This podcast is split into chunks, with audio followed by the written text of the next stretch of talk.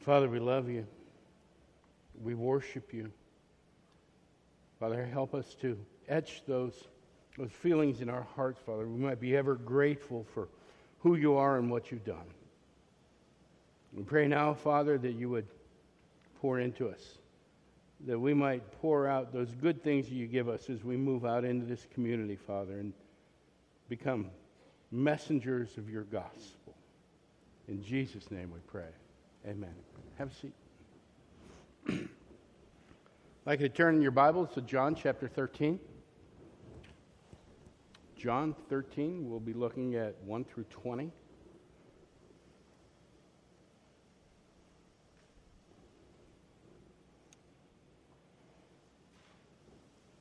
Starting with verse 1.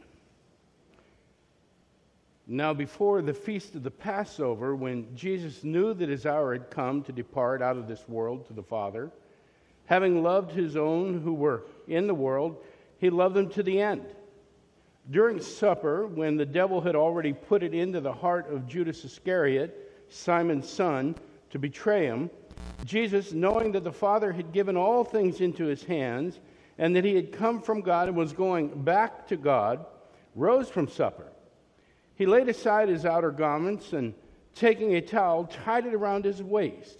Then he poured water into a basin and began to wash his disciples' feet and to wipe them with the towel that was wrapped around him. He came to Simon Peter, who said to him, Lord, do you wash my feet? And Jesus answered him, What I am doing to you, you do not understand now, but afterward you will understand. Peter said to him, You shall never wash my feet. Jesus answered him, If I do not wash you, you have no share with me. Simon Peter said to him, Lord, not my feet only, but also my hands and my head. Jesus said to him, The one who is bathed does not need to wash except for his feet, but is completely clean. And you are clean, but not every one of you for he knew who was to betray him. That was why he said, Not all of you are clean. When he had washed their feet and put on his outer garments and resumed his place, he said to them, Do you understand what I've done to you? You call me teacher and Lord, and you're right, for so I am. If I then, your te- Lord and teacher, have washed your feet, you also ought to wash one another's feet. For I have given you an example that you also should do just as I have done to you. Truly, truly, I say to you, a servant is not greater than his master, nor is a messenger greater than the one who sent him. If you know these things, blessed are you if you do them. I'm not speaking of all of you. I know whom I have chosen, but the scripture will be fulfilled. He who ate my bread and has lifted his heel against me. I'm telling you this now, before it takes place, that when it does take place, you may believe that I am He. Truly, truly, I say to you, whoever receives the one I send receives me, and whoever receives me receives the one who sent me. God's Word, brothers and sisters. You know, we have significant events in our lives where we're born, we have a birthday, uh, we maybe we graduation might be a big day. Maybe we meet somebody special, and that might be a big day. Maybe starting a new career, getting a home, perhaps the arrival of a baby. Those are things that we experience individually, experiences that we have that are, are private and meaningful to us. But as a people, we have collective experiences as well. Things that are etched into our minds, things that we will remember always. The moment when uh, type of thing. Some of us here, not all of us, but some of us are old enough to remember the day that John F. Kennedy was assassinated. And I remember where I was and what I was doing. If you were alive then, you probably remember it well. Some of us remember the Challenger. Uh, nearly all of us remember the day the towers fall, fell. What a tragic day that was. Those are things that we, we share collectively uh, and something that, that, that is etched in our, in our psyches as, as a people. And there are more things that we could talk about, but two of the most significant events in the history of the entire world happened in one week. And they're, they're very unlike each other, they're not similar at all. I'm talking about the resurrection, and all of us are familiar with that, and the washing of the feet of the disciples. Now, not, not a lot of people pay attention to the washing of the feet. We all know it's important, we all know it means something. We all know it happened, but, but tonight I want to show you how significant it was, how meaningful it was, because in my opinion, it, it's one of those pivotal moments that all the history of mankind revolves around. And that comes in the middle of a week that has pivotal moments. It's a pivotal moment in a week of pivotal moments. And, and I, I want to take a look at it. So, Jesus had had by this point, he had had three years with his disciples. He lived with them, he walked with them, he taught with them, he ate with them. They were, they were intimate friends. They gave everything they had to follow him, but they never really fully understood him. He would say things, and he would say things to us are clear because we know the end story, and they go, What's he talking about? So they, never really had a grip on on what was going on. He always amazed them. He did incredible things in front of them. He performed 34 miracles uh, in their presence, uh, each one of them bending reality, challenging them to what they know to be true. Uh, uh they, were, they were all spectacular, but in the last seven days, in the last seven days before the crucifixion, everything seemed to amp up uh, by a hundredfold. Um, he, he shocked not only his disciples, but he shocked everybody around him. And if we look at the events of Holy Week, it's still kind of shocking to us. It, it kind of warps our minds. Did this really happen? Of course it happened, but we can't imagine being there and watching some of these things happen. They were incredible. If you look at the things he did during Holy Week, on Friday, uh, he was in Bethany. He raised Lazarus from the dead. Pastor Scott talked about it last week. Lazarus was not just dead, Lazarus was dead, dead. Four days in the grave. He raised Lazarus from the dead on Friday. Sunday, the triumphal entry, uh, Mark chapter 11. Monday, he cleansed the temple, the other half of Mark chapter 11. On Thursday, uh, on Tuesday, he, he foretells the destruction of Jerusalem. He tells them it's all going to fall down. And as he tells them that, he says that he's returning. I, I don't think they really understood what he meant. They probably thought, well, he's going to leave Jerusalem and come back. Why would he come back if it's destroyed? So, uh, again, people don't understand everything. But on Thursday, we have this, this incredible series of events in the upper room in Jerusalem. This is up in the western section of Jerusalem, which is now known as the, the Armenian section. So, and, and this is all, all the events are precipitated beginning Thursday by Jesus kneeling down in front of the disciples and washing their feet. So I want to take a moment and see how we got to that point in his ministry. What happened in Jesus' ministry that led to this moment that he's doing this amazing thing? Now, we, we, know, we know everything that Jesus has been teaching, at least we know a lot of it. And he's been doing miracles to back up the teaching. The miracles were never there to dazzle people, the miracles were always there to authenticate who Jesus Christ was. He's been telling people that, that he can uh, heal them, that he can forgive, that he came to do these things. He's been telling people that he's the Son of God. Uh, by this time in, in the book of John, uh, he is giving very strong hints that he is actually one with God. And everything that he did, every word that he said, every action that he took, every place that he went had meaning and impact. It, it, they were all significant. Then we come to Holy Week and those events that I mentioned a little bit earlier. Now, these events are even more significant in his ministry. They're more powerful, and they're more significant and more powerful because they're more revealing as to the heart of the one who came to save us, where he was in his ministry, and what everything meant to him. He raised Lazarus, showing that he had victory over death. Uh, he would ha- have an even more spectacular uh, example of that in just a few days. His triumphal entry into Jerusalem is the entry of a king. He enters Jerusalem as a king. He, his, his cleansing of the temple shows that he came to, to sanctify his people, that he came in holiness to make his people into a holy people. He foretells the destruction of Jerusalem just so that everybody will remember that he said he would come back.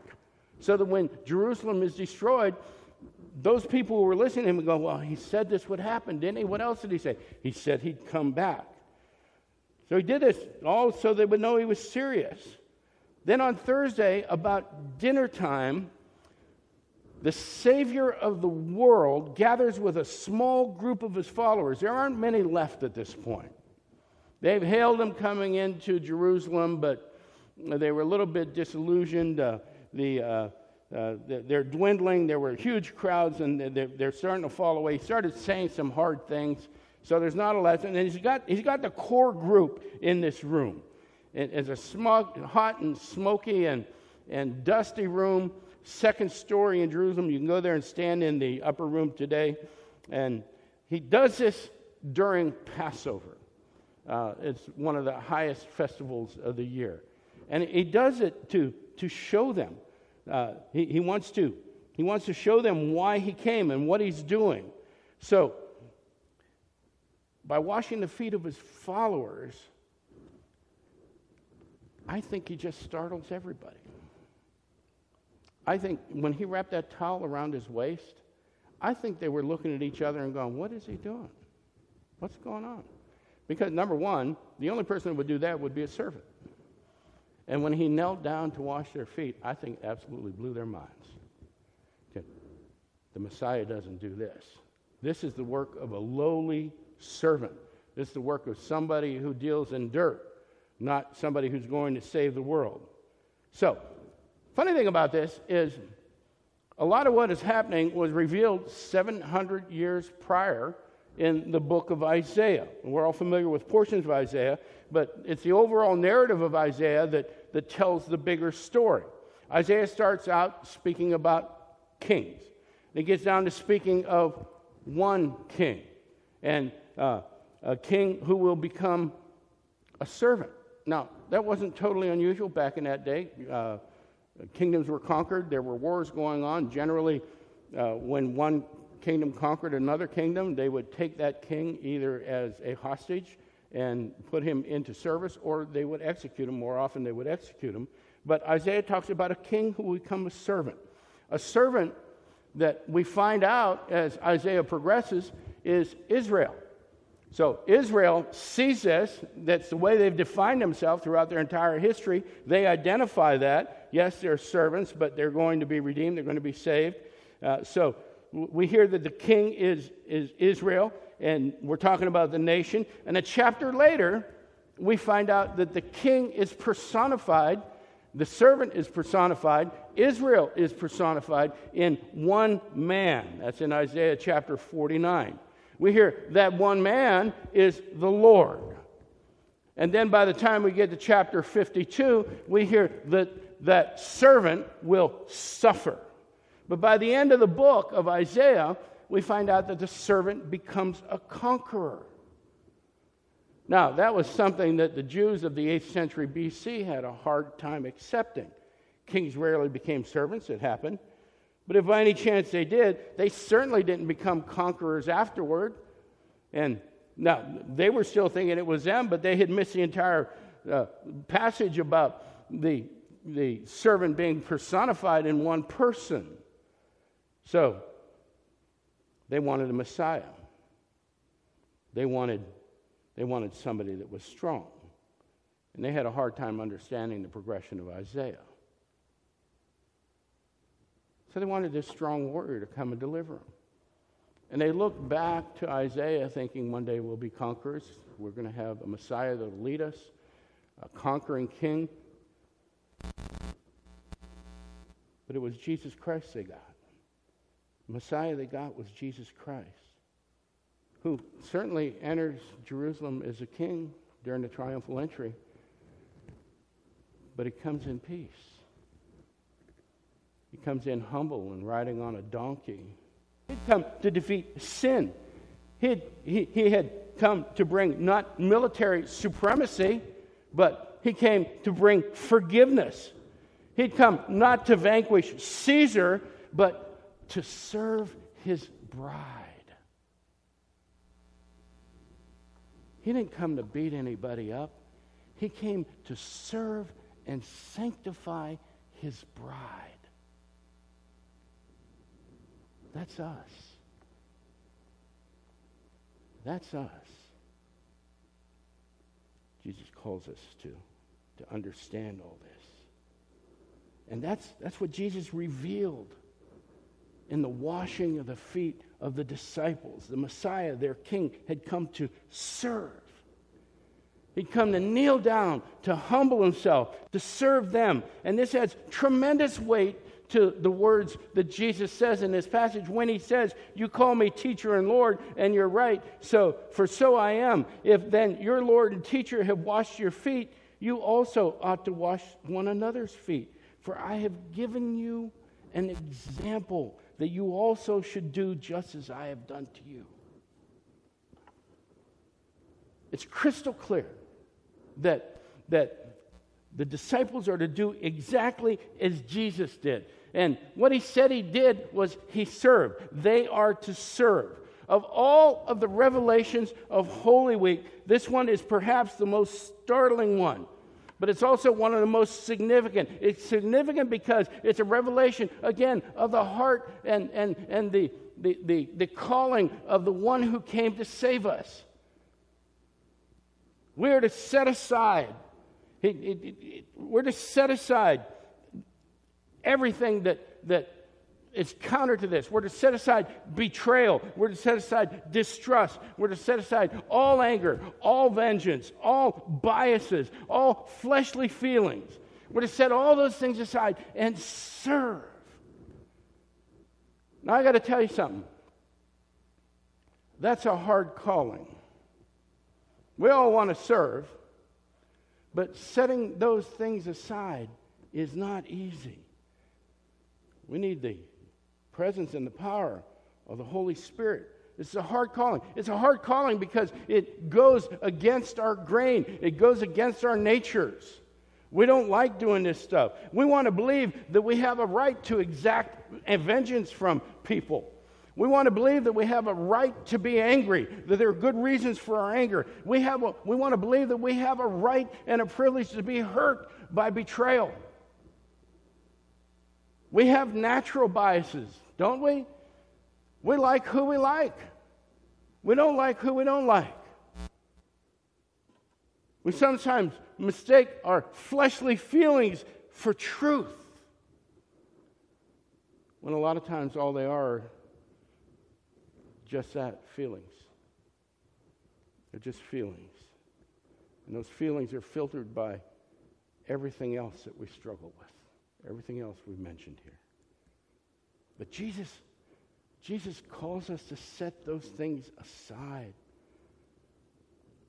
And, and I'm going to tell you how we know this is true. He said he was an example.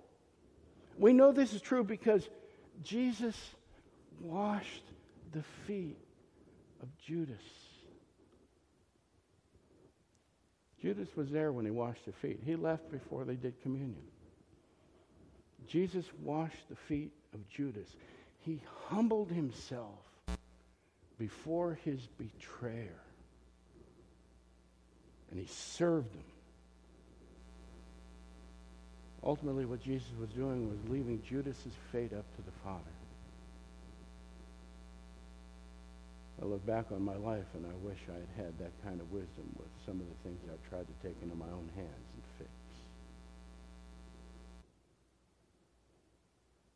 Well, when he was done with the foot washing, Jesus said to them, and he says to us here tonight, in verse 15, For I have given you an example that you also should do just as I have done to you. Realize what an incredible moment this is? Jesus turned everything upside down in one fell swoop, just like that. He literally said, Look closely, boys. This is what I came for. This is what I'm calling you to do. And these are the guys that were always arguing about who was the greatest. These are the guys that very shortly are going to get into arguments over minor points of doctrine. And the thing that gets them through is remembering Jesus' example of serving each other, of humbling themselves. So,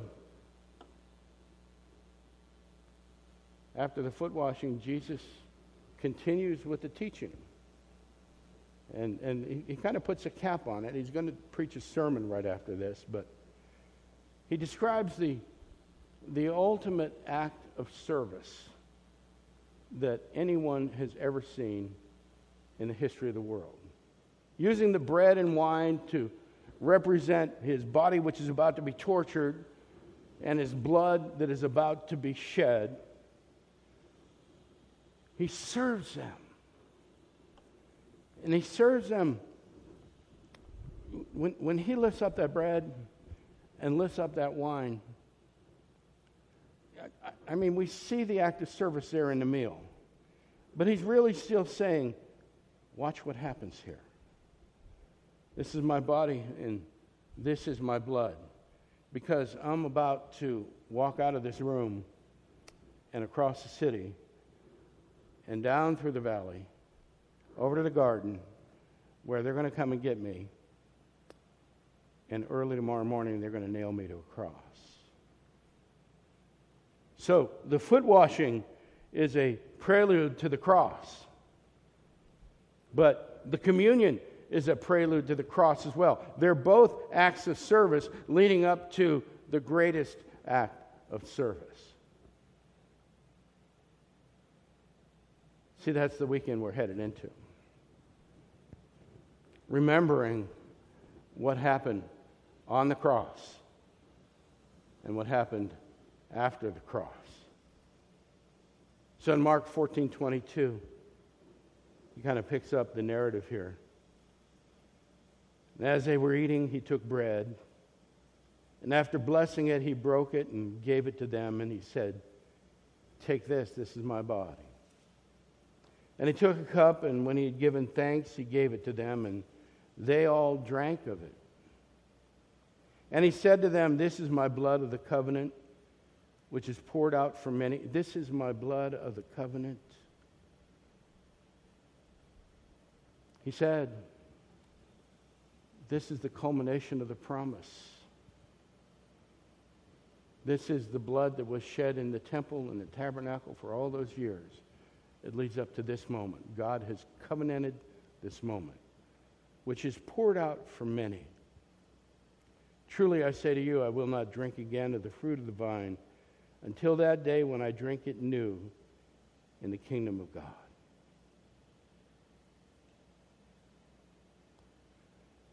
So he's asking those men to prepare their hearts for what was to come. And we have the opportunity to prepare our hearts for what is to come. We have the remembrance of that evening. We've got, we've got juice, we've got bread. We call them the elements. I'm not supposed to say that because it's too Christianese. It's what they are. Jesus gives us this gift so that we can look back on that night and remember the sacrifice that was made for us. But not just remember the sacrifice that was made for us, remember why the sacrifice was made. Because, brothers and sisters, as the body of Christ is his bride, which he came to prepare, we're here to serve. We're here to be messengers of the gospel. We're here to carry the love of Christ uh, out into the world. You know what? Carrying the love of Christ out into the world is pretty easy stuff. I can go witness to people on the corner, it's easy. Okay? Carrying the love of Christ to the people that are close to me might be a little bit harder. Jesus washed the feet of the guy that lived with him and traveled with him for three years and was about to betray him for 30 pieces of silver. He served him.